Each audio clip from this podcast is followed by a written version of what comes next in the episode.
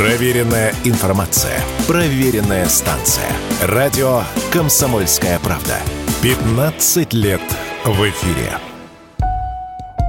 Новая экранизация Булгакова «Мастера Маргарита», вышедшая в прокат 25 января, продолжает покорять российские кинотеатры. За первый уикенд картина собрала более 400 миллионов рублей, однако вместе с этим вокруг фильма бушуют нешуточные страсти. Режиссера хотят признать экстремистом, а у ленты отобрать прокатное удостоверение. Все началось с жалобы активистов общественного движения «Зов народа». Они обратились к главе Следственного комитета Александру Бастрыкину и директору ФСБ Александру Бортникову с просьбой возбудить уголовное дело в отношении режиссера картины Михаила Локшина Волошина. По словам общественников, он в своих социальных сетях не раз высказывался против СВО, а также рассказывал, что переводил пожертвования в украинские организации. Писателя Захара Прилепина возмутил и тот факт, что фильм такого режиссера был поддержан со стороны фонда кино. Бюджет картины составил более 1 миллиарда рублей. Сам Локшин никак не комментирует ситуацию вокруг его персоны, чтобы, как он сказал, не навредить проекту. Телеведущий Владимир Соловьев в эфире своей программы предложил разобраться в том, как такой режиссер получил госфинансирование.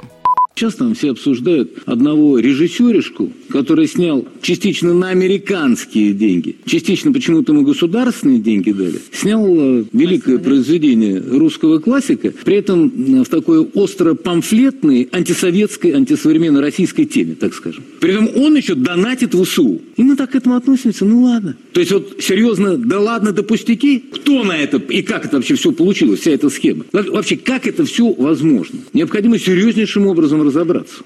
После того, как телеграм-каналы один за одним начали публиковать скриншоты из социальных сетей режиссера, Локшин закрыл свою страничку и даже удалил некоторые записи из общего доступа, однако это ничего не изменило. Помимо обвинений в адрес режиссера, критики обрушились и на сам фильм. Некоторые вовсе потребовали отозвать у картины прокатное удостоверение. Однако эксперты заявили, что запретить показ картины можно из-за того, если фильм вышел плохим, а не из-за высказываний режиссера, поэтому в этом вопросе нужно исходить из художественной ценности. Такое мнение радио «Комсомольская правда» высказал первый заместитель председателя Комитета по культуре, депутат Госдумы Александр Шолохов.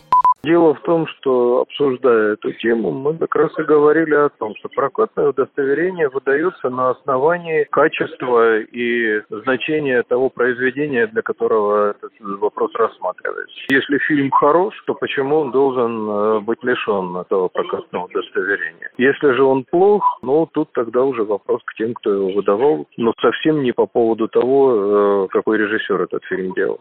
При этом претензий к содержанию фильма у зрителей не так много. Кто-то называет его скучным, кто-то наоборот говорит, что он увлекает, но в картине отсутствует дух Булгакова. При этом большинство людей уверены, что нападать на фильм все же не стоит. За действия режиссера должен отвечать сам режиссер и не должны страдать остальные члены съемочной группы. Такое мнение высказал политический обозреватель Андрей Перла.